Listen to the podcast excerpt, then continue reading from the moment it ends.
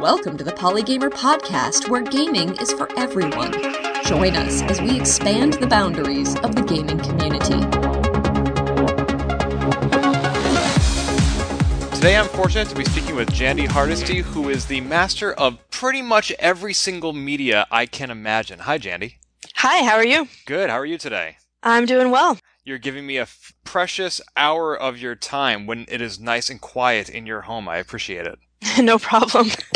Hopefully it'll stay that way. You are prolific, and that is an understatement. You have a YouTube channel, a Twitch channel, a Twitter handle, uh, several blogs, at least one podcast, and you are a writer and producer of video and text at the University of Southern California. How that's amazing. well, I would say rather than saying I'm prolific, I would say that I have a lot of outlets and I don't produce nearly enough for any of them. I can appreciate that. You, you, there are so many different outlets that attract you that you end up spreading yourself almost too thin. Yeah, that does happen. I have more WordPress blogs than I can count, and some of them get a lot of love, and some of them need a lot of love. yeah, that's that's about how it works out. So this is primarily a gaming podcast, but I want to start by focusing on what appears to be your passion, which is film and movies. Now you are a video producer both on YouTube and at your day job, but that doesn't necessarily lend itself to being familiar with the works of Hollywood. So what is your history with film and film critique? Well, I grew up in a, a, home that was pretty conservative, and my mom was a big fan of um, the classic era movies that she grew up with. So that's what I watched when I grew, was growing up. I watched a lot of movies from the 40s and the 50s and the 60s, and kind of got to where I really liked those. And as a teenager, I started kind of breaking out on my own and watching other things, uh, foreign films, uh, things earlier than my mom remembered, and also later. Uh, so just a really broad amount of things, and and that just has kind of continued with me as a passion and an interest. Now you have your master's degree in English. Were you able to work some of this film history into your thesis? I did. I did not actually write a thesis, but I did. I, I wrote as many papers as I could, either on film or uh, bringing film into uh, the literary papers I was writing as a point of comparison or uh, interpretation. So uh, it, it, wasn't a focus, I would say, of my master's work, but I did try to sneak it in whenever I could. So why pursue English as opposed to, say, a degree in film? Good question. Uh, I did apply to a few schools uh, for their film studies, uh, master's degree or, or PhD programs. I, I, decided early on I didn't actually want to pursue academia, so that's why I stuck with the master's. But uh, the a couple of the really good ones, I just didn't have enough background, like official background in it as an undergrad to get into those programs because some of them are very exclusive, and uh, a lot of the other ones were very production focused, and I was not interested at that time in in production. So I was looking for some place that would let me learn theory and background and history of of uh, kind of all media. Like I, I, don't really see that. I mean, there's a distinction between film and literature, obviously, but I think they're all on a continuum. Uh, so I actually, my second round of grad school applications, I, I looked more toward English programs that, at schools that had film either had film programs or were or seemed to be very interested in uh, kind of the, the, intersections between film and literature. And you've since parlayed all that passion and experience into a couple of film websites, at least two that I know of, The Frame and Row 3. Can you tell us a little bit more about these, including where their names come from and how they're different from each other? Sure. Well, the frame is my personal site, and I've had it in some form since I was in college.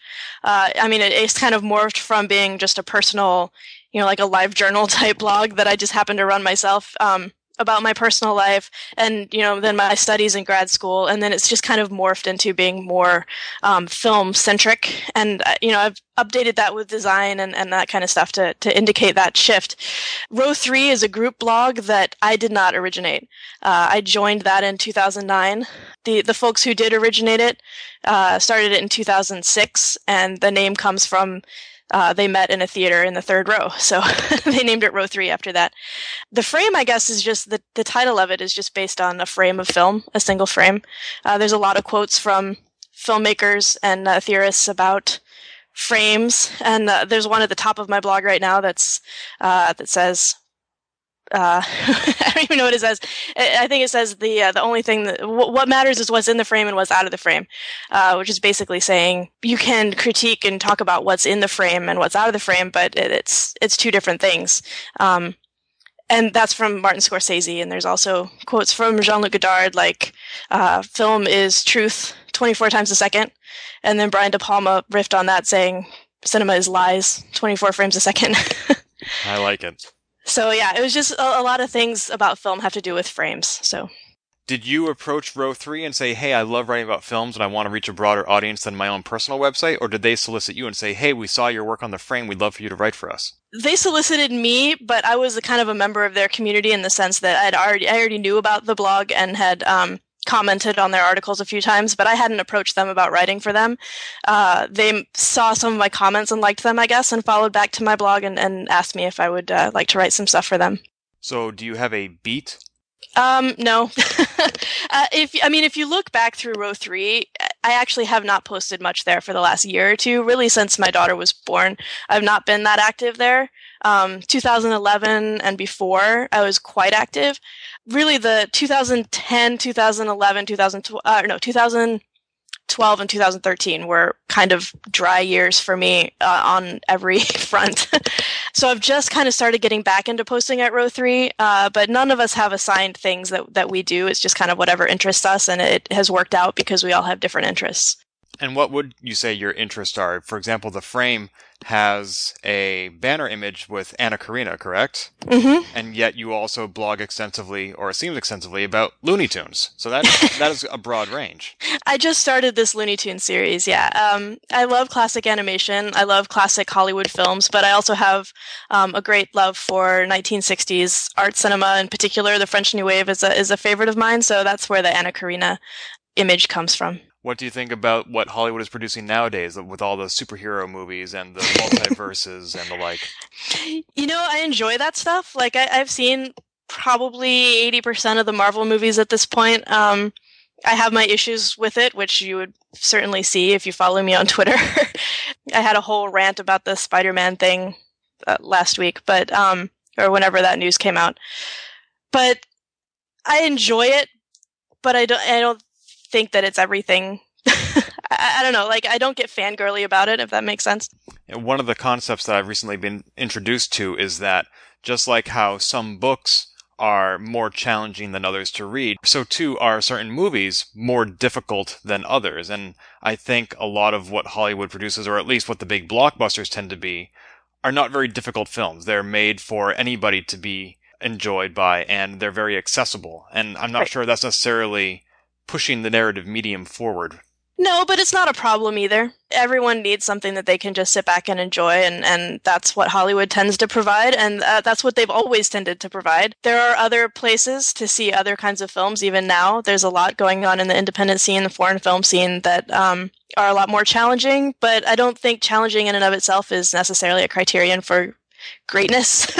so yeah, I mean, I, I'm a very kind of broad pop culture fan and that I like a lot of different kind of things and I think they all have value. That's true. There's a lot of creative stuff being done in indie films, just like there's a lot of creative stuff being done in indie games, both of them thanks uh, significantly to the rise of crowdfunding like Kickstarter. I have so many documentaries sitting on my bookshelf waiting for me to watch that I picked up on Kickstarter because I wanted to live in a world where those films existed. Mm-hmm. And so I, I backed it and I just haven't gotten around to watching it because there are so many on Kickstarter.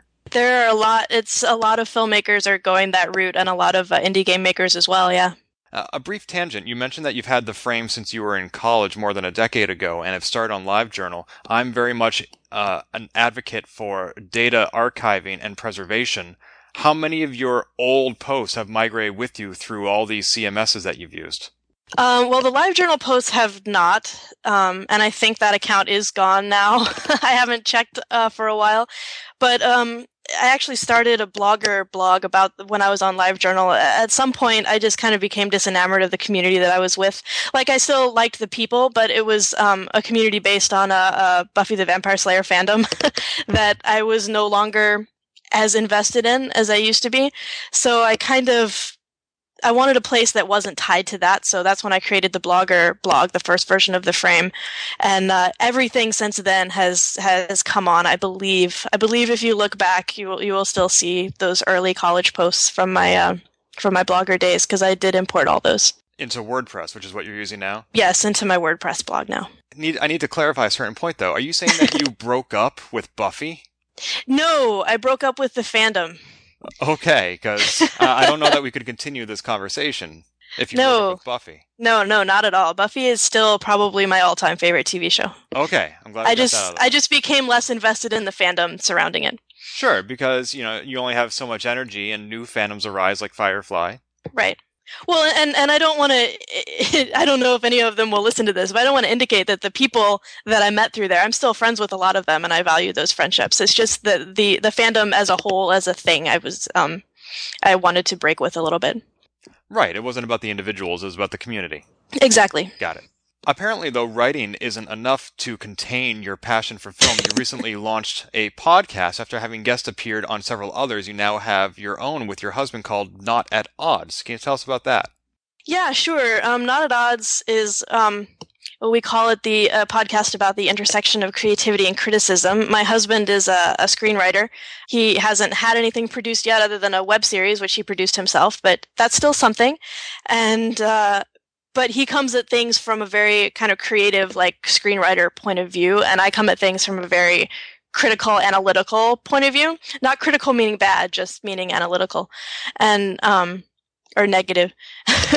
and uh, we have really good long conversations about media all the time and we just kind of wanted to channel that into something that we could publish and uh, a, a- half hour long podcast seemed like the way to go for that and uh, with my relationship with the folks at row 3 who also have a number of other podcasts it just seemed like a good fit to say hey can we throw ours on there too Because Row 3 has several other podcasts like Cinecast and Soundtrack of Your Life. So this is quite the network they're building. they're working on it. They're trying to become more of a podcast network, in part because uh, a lot of the writers have kind of drifted off to other things. So it's not as active on the writing front as it used to be, but the podcasting is very active still. So um, they're they're kind of moving more that direction. Yeah. Not at Odds is partly about film critique, which is what you bring to the conversation with your husband. And critique is something very different from film review. Can you t- what exactly is the difference?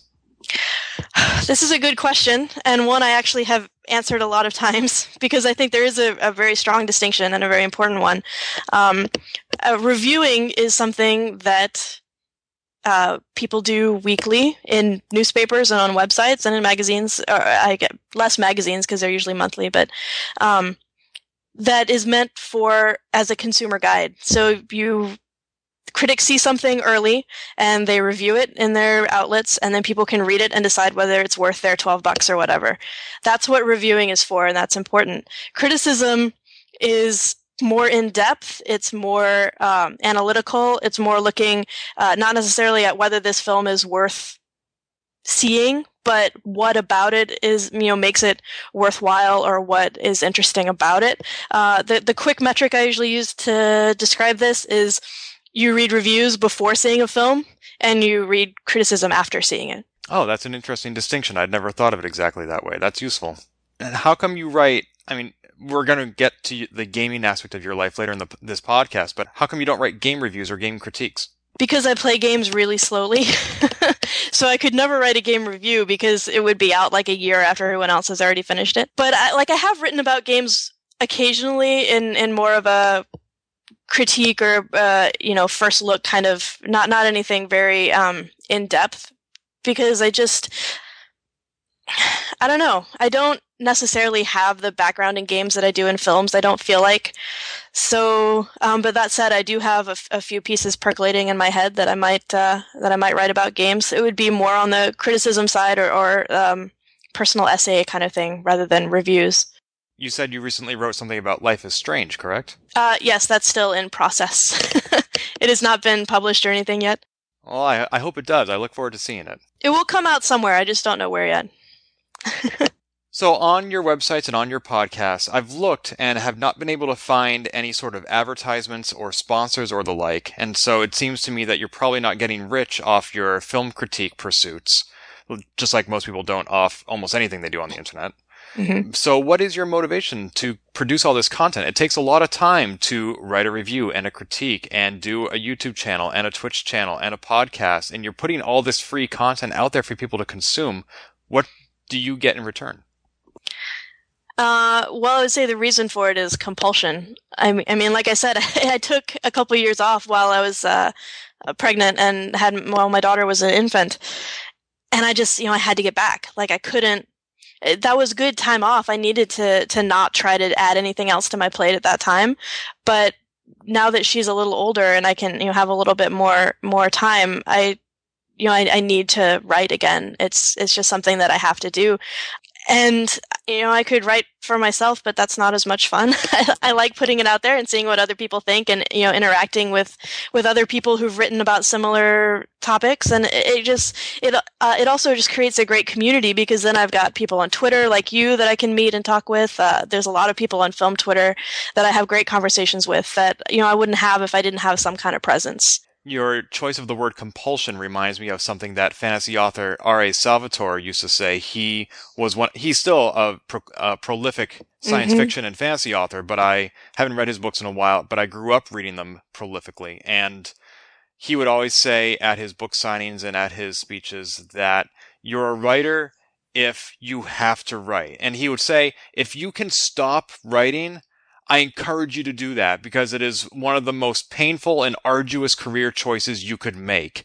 Do not go down that path unless you can't choose anything else, unless you have to be a writer. And it sounds like you have to write. yeah, I do, and I don't. Uh, yeah, I, don't feel the need to make a career out of it necessarily. Although, I mean, I, I guess I kind of have in the sense that I'm a writer producer now, but I don't write and produce the kind of things for work that I do for pleasure but yeah, I, I, just I need to get it down. I need to get it out there. But yeah, I agree with Salvatore that if you can do anything else, do it. it's probably gonna gonna get you more money and and more uh more success. But if you have to write, then that's what you have to do.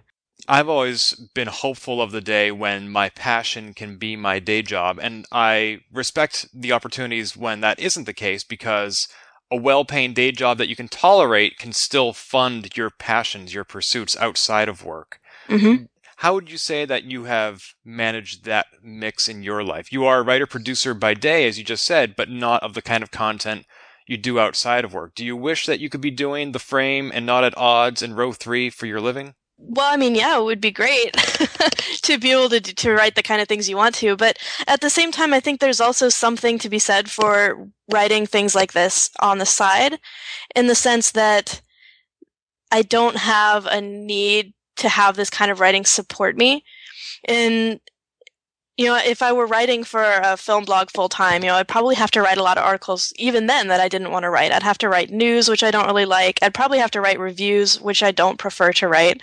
Uh, I'd have to write I do like writing lists, so I would have to write lists, but I would probably enjoy that so yeah and, and i think any job that you have there's going to be a portion of it that you don't like or that you don't like as much. So maybe in some ways it's kind of nice to, to keep the hobby things as a hobby the things you the, the passionate things and, and then you can focus on the, the things you like about them.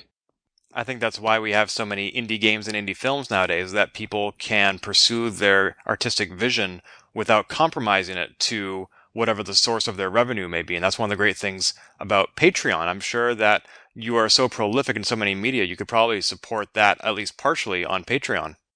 It has crossed my mind. I won't deny it. Just haven't found the right uh, the the right project and the the right uh, tack yet. Ditto. I started outlining a Patreon months ago, and I haven't launched it. and I don't know if I will because I don't know that I necessarily am up to being held accountable yeah, you know, because, because exactly. Even, even, if you don't have a venture capitalist or an investor, you still have your fans. In a way, that's even more important because there's no investor to protect you from them, mm-hmm. or to protect you from yourself, or to protect them from you. Right. Would you say that your day job scratches a creative itch that you don't get with these other pursuits? What my day job does that's good is it has an editor. like, um, or it, like my boss is a an editor, so uh, a print editor, not a video editor. But anything that I produce goes through her, and and she's very good at giving constructive criticism and um, pushing me to do uh, maybe to pay more attention than I would have otherwise. And sometimes I miss having that on on my um, on my blogs and you know my personal stuff. Uh, even just having a copy editor would be good a lot of times, but um, yeah, she she pushes me to do stuff better, and uh, that is something that is, very important for any job. And I think it's good also to to kind of remind myself that that I have to pay a little more attention on my personal stuff to to reach the same kind of level. That's one of the downsides to Patreon. We say that the democratization of publishing has eliminated gatekeepers as if that's a bad thing, but gatekeepers can be good because they filter out the wheat from the chaff and they help you become a better writer, not just to produce mm-hmm. better writing, but they work with you to amplify your own natural talent from something raw into something refined. Mm-hmm. So, so yeah, I'm, I'm glad you have that at your day job, and it's you know I I hope that the lessons that you learn at your day job filter out into your other pursuits as well. That's what I hope for. I don't. It doesn't always. Uh, it doesn't always work that way, but that that's something I strive toward. So I was drawn to your Twitter handle because you pour dozens and dozens of hours into RPGs, and you talk about how you've spent 50 hours playing Dragon Age Inquisition. So, in addition to all these films, you obviously have a passion for gaming as well. We briefly mentioned Life is Strange. What mm-hmm. would you say are some of your favorite, I don't know, platforms, genres, franchises? Uh, well, I have a set of five or so that I usually tell people when they ask this question, so I'll just give you those. Um, is uh, Deus Ex from the PC, time frame. I don't know when that actually came out, but it's been a long time. The first Deus Ex, uh, Grim Fandango, again from its original release. I haven't played the remastered one though. I can't. I can't wait to get my hands on that. Uh, Mass Effect series, but two in particular: uh, Red Dead Redemption and Knights of the Old Republic. These games span quite the swath of time, so it sounds like you've been gaming from very young. I, I mean, I've been gaming as long as I can remember in terms of, you know, basic DOS games and educational games that you played as a kid in the 80s, uh, Oregon Trail, Carmen Sandiego, those kind of things. And then I kind of dropped it for a while and I picked it back up in the 90s with uh, PC games like Myst and the LucasArts games. And then I think it was a friend handed me Deus Ex, and that was what kind of got me more into the hardcore style of gaming. And I, I got an Xbox when when that came out, and uh, have been an Xbox person ever since but like I was never a Nintendo person. I never had a Nintendo console, so all of that that my husband was really into is just completely lost on me. So you and Jonathan speak completely different languages. How do you even get along? Uh, it's hard. no, he likes all the Xbox stuff too. Although he was a, a, a, PlayStation person more than an Xbox person, so even then. But I mean, we we like a lot of the same kind of games. We just have grown up with different platforms. So when did you start streaming on Twitch? Pretty close to when it was released on the Xbox One, so not that long. um, I did a little bit of PC like Minecraft streaming before that, but um, that's about it. And yeah, it's mostly like I don't have any uh, aspirations for my Twitch channel other than it's there on the Xbox One and it's really easy to activate, and so it's it, there's almost no barrier of entry to streaming on Twitch, so there's kind of no reason not to. And then it gives you a backup copy of, of your game that you've recorded uh, without any external hardware. So I mean, that's it. Unlike all your writing and your podcasting, though, Twitch is much more raw. It's live and unedited. Have you experienced any noticeable differences in performing for Twitch compared to, say, performing for Not at Odds? I tend to be pretty much myself on all the t- all the time anytime i'm talking or writing um, so it doesn't feel performative to me like it is to some degree because you know i'm talking more during a game than i would otherwise but um, i also there's long swaths of time where i forget to talk and i'm like well that's okay. Uh, most of the time i don't have anyone watching anyway unless the, a friend of mine happens to be on no, I, I, don't feel the need to perform for that audience because I don't have any eh, investment in, in wanting anything out of it. If I did, then I would obviously step up my game on that. You said it's okay that nobody is listening, but you also said that one of the reasons you write for a blog instead of for yourself is because it's more fun to engage with your audience in your community. So why is it a different experience with video games? Well, I mean, it'd be fine if people were watching, but I'm not going out of my way to get listener, to get viewers, I guess. And I don't really on my blog either. Like I post, you know, when I have a new article up, like I post it on Twitter a time or two during the day, and that's about it. Like I don't really go out of my way to get readers either, but I do appreciate the ones that I have.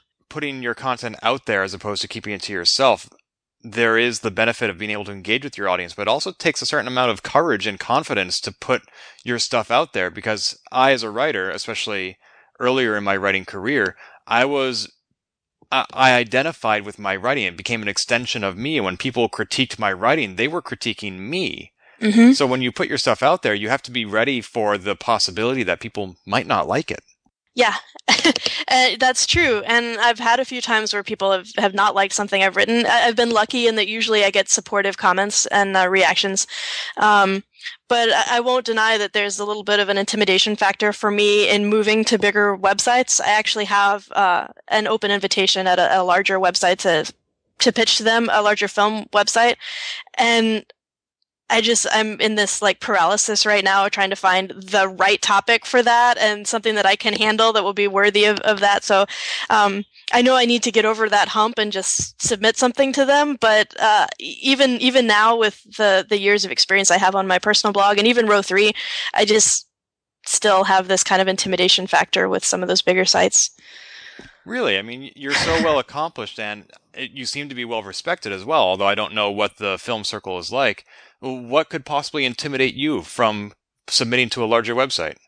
I don't know. It's just a larger platform, you know, like more people reading it who don't already know me personally, a big, a bigger audience, uh, a bigger site that that I feel like would require more, um, more I don't even know how to say what I'm trying to say.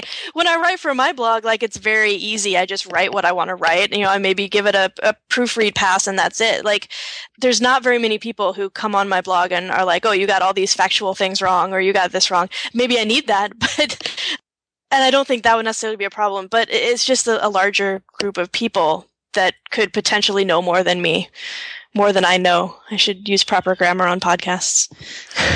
Don't worry, this is edited, and you would have if you wrote for a larger website, you'd have an editor too, making sure that True. you were factually correct. True. You know, I mean, ultimately, the buck does stop with them. True. I am an editor for various magazines, and I find it really difficult to look at any print edition that has already shipped because I see the errors I let through. And when it's in print, unlike when it's online, you can't fix it. It's too late. Mm-hmm. You know, there was one issue where like it went to the printer that afternoon and that night I realized, oh crap, we should have replaced that photo with a different one. And I literally could not sleep that night because I was trying to figure out how am I going to make this up to the readers. It's too late. I can't pulp the whole issue and reprint it. I don't have the budget for that. Yeah, I, I believe you. That's one of the great things about writing online is you can always fix it. mm-hmm. Although if the Internet Archive and its Wayback Machine has perused your site, your error will be preserved, and people can say, "Look, you had it wrong originally. If you did fix it, you can't cover up your steps completely." No, well, and I don't know if you should even try. I, I'm kind of a fan of the update edit that actually says, "Hey, we screwed up, and this is what we should have done." yep. Rather than the silent edit.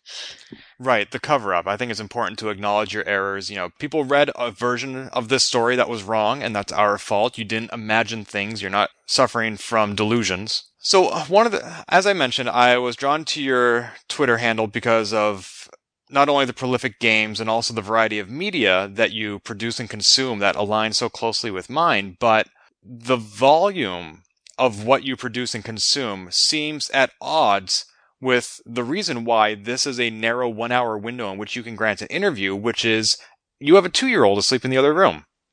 yep, that's right. I mean, my mom, she didn't have just one two year old. She had four kids at different times. And uh, but I imagine that any one of them kept her hands full, and especially in that era and her generation, she was a full time mom and she was busy. So, how do you find time to be a full time video content producer and editor at your day job, play 50 hours of Dragon Age Inquisition, write two film blogs, keep a podcast, a YouTube channel, a Twitch handle, a Twitter handle, and raise a two year old? I mean, I don't get it.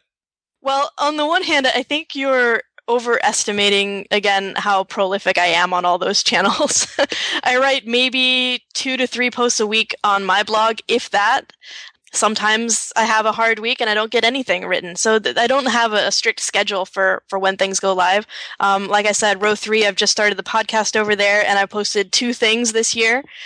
YouTube is basically just porting over what I did on Twitch, uh, and uh, maybe a couple other series that I do briefly. I mean, I started this one uh, Flickcharting, which is a website that where you compare movies, and so I've done like three videos in that, but those are ten minutes each.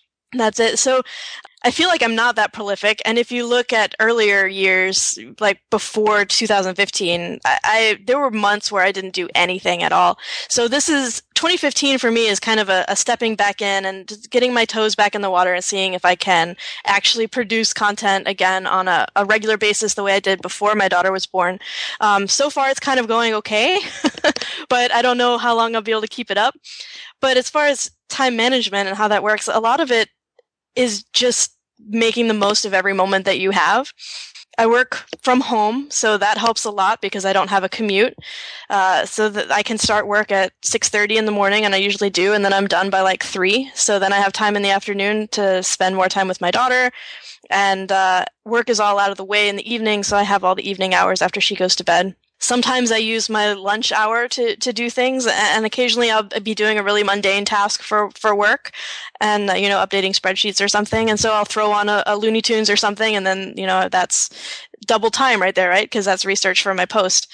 So there's a lot of ways you can do that. I, I keep up with blogs on my phone, you know, while she's at the park, or you know something like that. There's there's a lot of little lost moments that I think we waste during the day, and I still waste a lot of them. But I'm getting better at wasting fewer of them.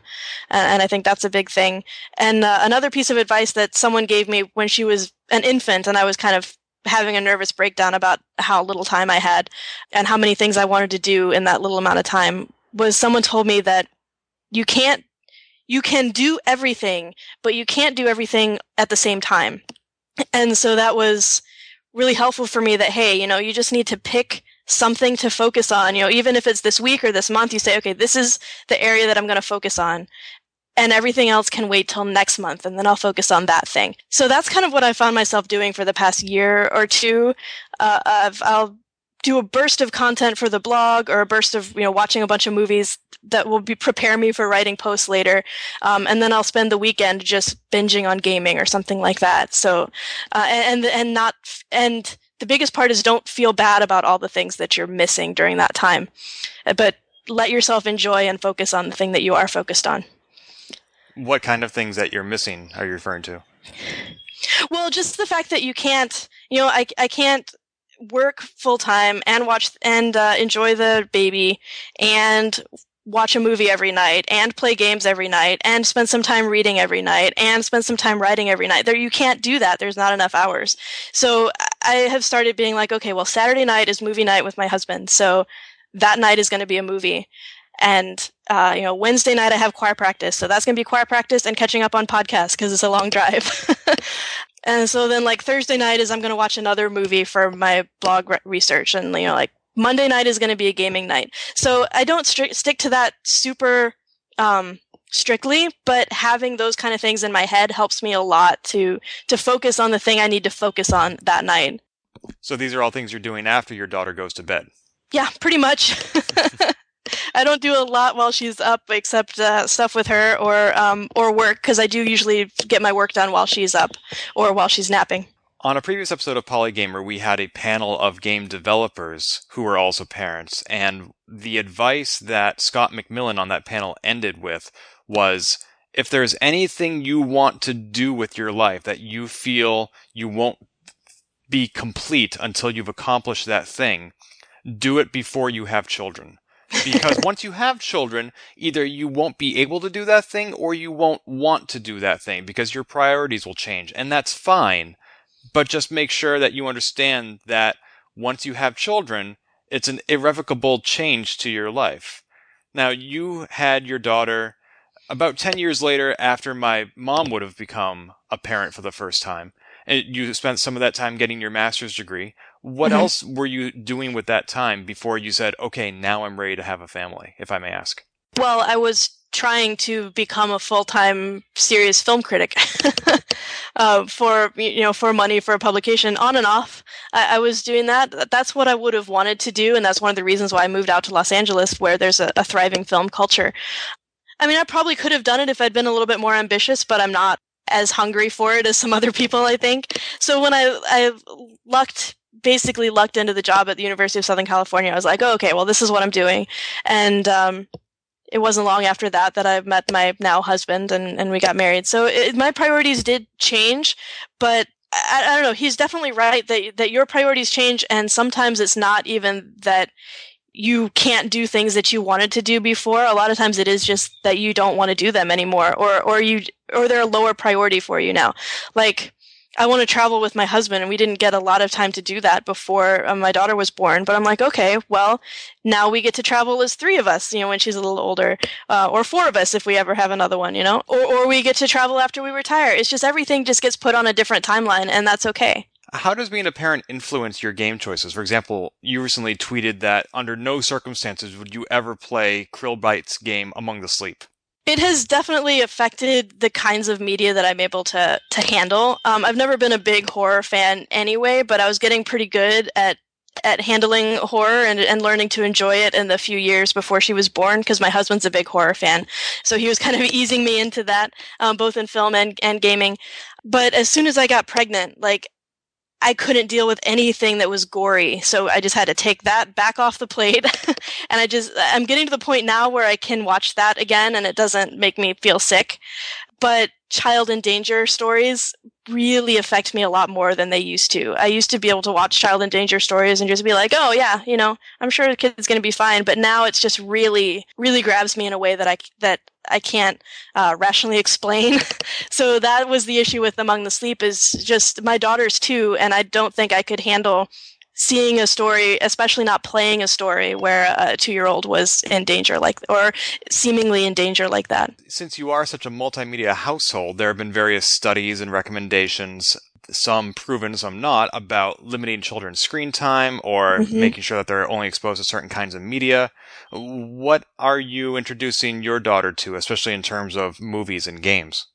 Well, I try to um, limit her screen time to some degree. I'm not as um, I'm not as strict about it as I think a lot of parents are are these days, and uh, obviously that's that line's going to be different for everybody. But with my husband and I both being so engaged in multimedia, as you say, that it would be difficult for us to do even our jobs without having computers and screens around all the time. So we let her watch a good bit of TV, not TV. I should I should clarify. We don't watch TV. She watches Disney movies the full length ones, and she watches like Mickey Mouse shorts, and she watches Looney Tunes with me um, for the series. And I think what I, I say we limit it to not too much in a day and we try to make sure that she's well balanced and you know spending time outside and spending time um, playing inside doing creative things uh, coloring and um, you know building with blocks and things like that that kind of exercise the rest of, of her um, her needs as a as a two year old as a child, uh, and then we also try to watch with the the kinds of media that we expose her to that she obviously doesn't see inappropriate things like gore or overly violent things like that. Some would question my use of Looney Tunes, but I grew up with Looney Tunes and I'm not a bully, so we'll deal with that when we come to it, I guess. The other thing is we don't tend to watch TV with her that would have a lot of interruptions or fast editing or, or commercials. To me, commercials in children's programming is one of the most terrible things that exists. So we try to keep her away from that. I get what you mean about Looney Tunes. You grew up with it and you're fine and you want your daughter to grow up with that. I understand the recommendations to limit a child's screen time, and belatedly, I've enacted that lifestyle for myself. I completely unplugged 16 years ago, and I don't have Hulu, Netflix, or anything of the sort to replace it. Mm-hmm. But at the same time, if I were to ever have a child, I can't imagine that child not growing up with Sesame Street and Mr. Rogers' yeah. Neighborhood like I did, because those exactly such, those are such positive memories and experiences for me.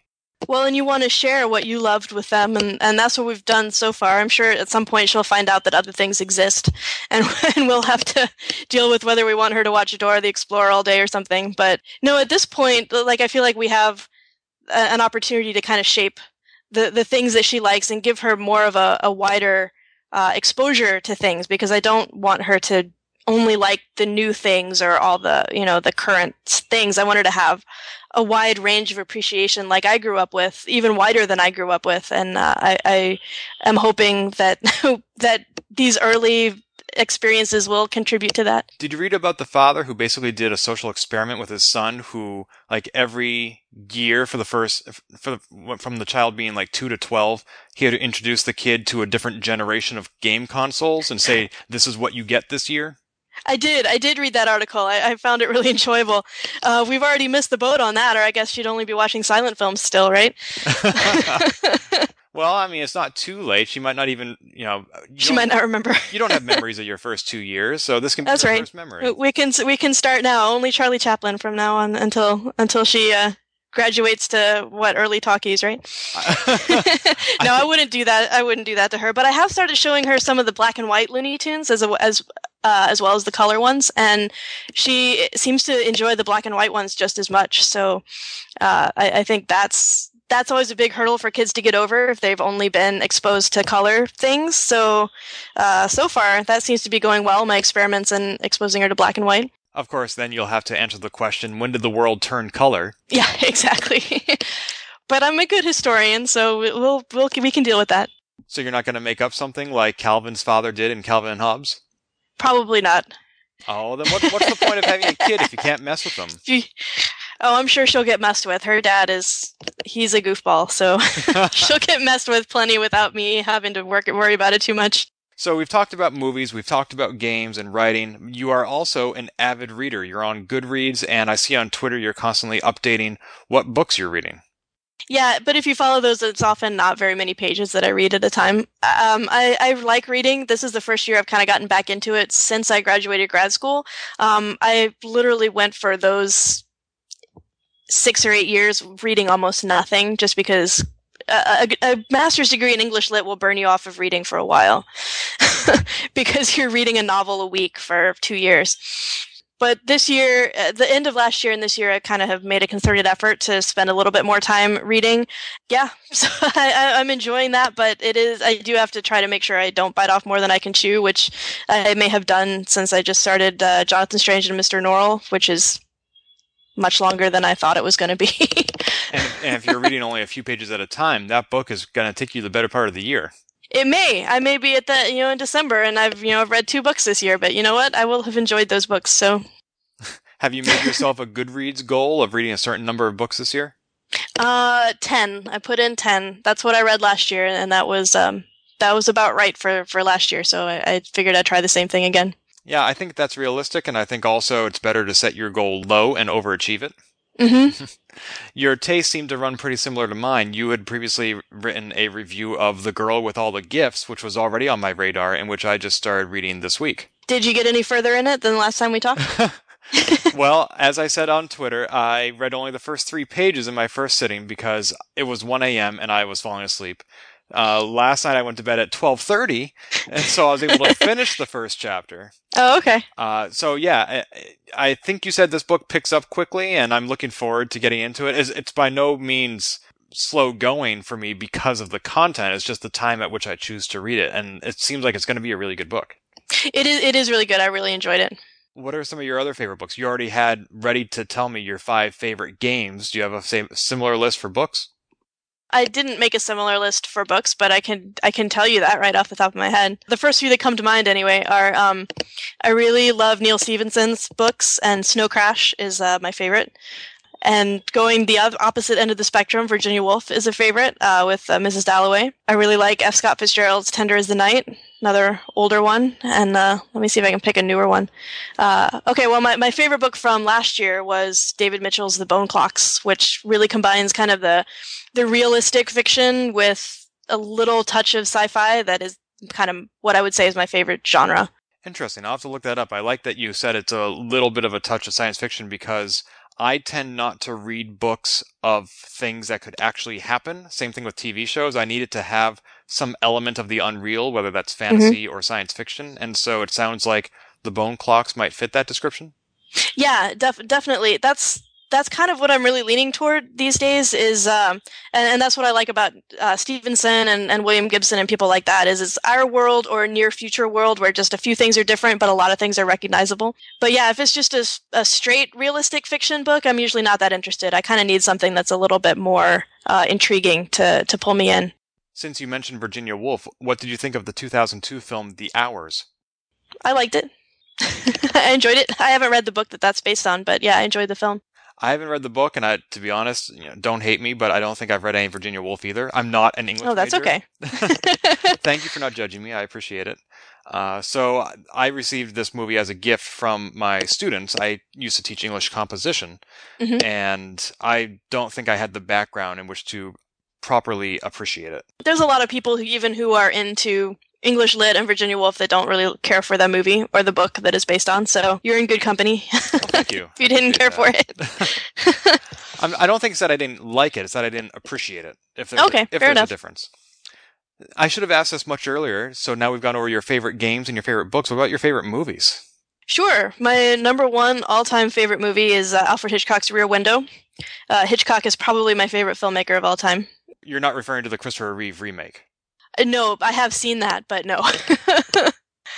the the original with Jimmy Stewart all the way. Uh, Any other films you want to mention?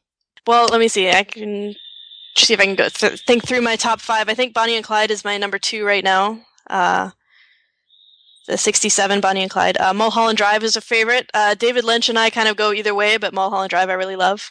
Jean-Luc Godard's Band of Outsiders is my number four. That's my French New Wave contribution to my top five, I guess. And I actually can't remember what my number five is, but it might be something like Raiders of the Lost Ark because I, I do love that as well. Are you going to be watching the new Twin Peaks? You know, I don't know. I've I've seen all of the series of Twin Peaks, um, but I haven't seen Fire Walk with Me yet, so I need to see that first, probably before I watch any any of the new one. And uh, my husband has not seen the series, the original series at all. Uh, well, we've watched. I made him watch the first couple episodes, and then we have gotten sidetracked by other things, even though he liked it. So we need to get back to that. And then uh, if we've seen all that, then we might watch the new one. You mentioned that you show Disney films to your daughter. What would you say is your favorite animated film, whether it's hand drawn or CGI? Oh man, I would have to look that up. um, I would definitely have to look that up. Uh, of of Disney of Disney movies, just because I mean, there's a lot of animation that's not for kids, and my brain doesn't really put them in the same category. Sure. But I, I really love Lady and the Tramp. That's probably my favorite one, and that was a favorite growing up. I think my first stuffed animal ever was Tramp, so that has a, a real nostalgic quality for me. favorite Pixar film? Mm, probably gonna stick with the original Toy Story on that, or Monsters Inc. Monsters Inc. is really great too. What about Monsters U? I didn't see that one. That was that was uh, during that time when uh, my daughter was alive, i.e., the time when I don't go see movies in theaters. when you were just completely off the grid. Pretty much. All right. We're coming up on an hour. There's one other topic I wanted to ask you about. Your Twitter handle is FaithX5, and that's also your handle in many other places. Mhm. What does that mean? Um, that is a Buffy reference, bringing it back around to the Buffy fandom. Oh, five by five. Yep, Faith five by five. Um, I started watching Buffy in season three. Um, I eventually went back and watched the rest of it. So I, I um, Faith was in season three, and I kind of, even though she's completely not anything like me, I kind of gravitated toward the character, and especially in her redemption arc in uh, Buffy season four and Angel season one.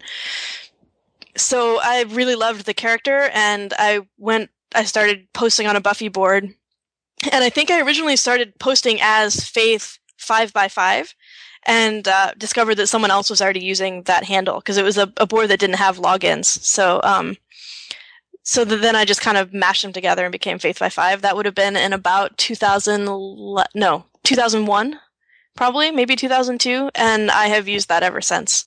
I'm sorry, did you say that you identified with Faith's redemption arc? I said I enjoyed Faith, Redem- Faith's Redemption arc. Okay. I was going to say, I mean, that's a very peculiar story to identify with. No, I thought it. I thought it was really well done, and I, I appreciated. Um, I mean, Eliza Dushku gets a bad rap a, a lot of times for for her acting ability, and I think she actually pulled that off really well. So Wait. I, I appreciated it. She does? I, I've Yeah. actually never heard that. Oh, really? No, a lot of people really don't like Eliza Dushku. oh, I thought Dollhouse was magnificent. yeah, I did too. I think she's great, but uh, that is not necessarily a ma- well, I don't know. Among Buffy fans, it might be a majority, but there's a lot of people who don't really care for her. Well, I also liked her in Sex and Breakfast. Did I have not seen that. Mm-mm. Yeah, it's uh, it was funny. I actually met her at a fan convention a couple years ago, and I mentioned that I really liked that film. Well, first of all, whenever I meet a celebrity, I try to acknowledge a work that they did that they're not necessarily best known for. Mm-hmm. You know, like I met James Marsters, and everybody's going to say, "Oh, I loved you as Spike," and which, Right. which I did. but you know, I went up to him and I said, "You know, you were a great Lex Luthor because he did voice acting in one of the the straight to DVD uh, DCU films." Okay. And he just like he looked totally taken aback. He's like, "Wow, you did? Thanks. That was a lot of fun to do." And he went off on this whole tale about how he appeared on an episode of Smallville, and like the guy who played Lex Luthor on that show was like, "So you're Lex Luthor too, huh?" And like, "Yeah, I am." And uh, it was great. And so when I saw Eliza Dushku, I said, "You were great in Sex and Breakfast." She's like, "Oh wow, really? You saw that?" Yeah, that's a good way to get better conversations than most people get. Right, you know, and I just I'm also trying to be empathetic with them because I've done some stage acting and I have, you know, had my photo in newspapers for columns that I wrote and when people say, "Oh, I love that thing you did 10 years ago." I'm like, "That was 10 years ago. I've done a lot Yeah. of stuff since then." I'm Since then, right? like like imagine Mark Hamill, how many people say, "Oh man, you're Luke Skywalker." He's like, "Yeah, I was. I was also the Joker." You know? My, my husband usually identifies him as the Joker, just to be, you know, to be like, but to be like that, to to highlight something lesser known. Right. I don't think necessarily in the communities you and I run in that's unusual, but for you know, for most people, I, I have friends and relatives who have no idea that Mark Hamill is the Joker, Yeah. And I don't care who they've cast as the Joker nowadays in the latest Batman games or TV shows, he's still the Joker. hmm Anyway. Well, wow, we have covered so many bases Pr- production, consumption, books, movies, TV shows, games. I mean, the only thing we didn't talk about was music, and I don't have anything to contribute to that. So, I used to would have had something to contribute. I was uh, into the music scene here in LA uh, in like 2009, 2010, but I have completely dropped off the face of that. I haven't even listened to new music in a while. and you sing in a choir. Well, right, yeah, for church, that's that's uh, different.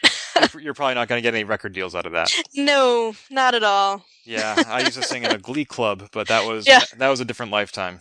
hmm So. Well, Jandy, it's been wonderful talking to you. Thank you so much for your time. And since we are at an hour, I'm trying to be respectful of your need to be with your daughter. Okay, well, I appreciate it. I think she has woken up, so Okay, and it's important that her mother be there for her, lest you think, "Oh no, my mother's abandoned me." yeah, exactly. And then and then, what is it? Never. What is it? Never sleep. What is it called? Uh, a- Sleep. among the sleep. Among the Sleep. Yeah, I don't actually know what that title means. It's kind of awkward, but um, yeah, she's gonna en- enact that in real life. Well, for, I read a spoiler, and I think that the conditions in which that game occur require a certain kind of mother that you most certainly are not. So you don't have to worry about that. All right. Anyway, thank you again good. so much for your time. And Thank you for contacting me. yeah, people can find you on Twitter at FaithX5, as we just mentioned. Anywhere else? Uh, just my website is the-frame.com, and that's uh, pretty much it. Great. Thank you so much. Talk to you later. Thank you so much, Ken. This has been Polygamer, a GameBits production. Find more episodes, read our blog, or send feedback at polygamer.net.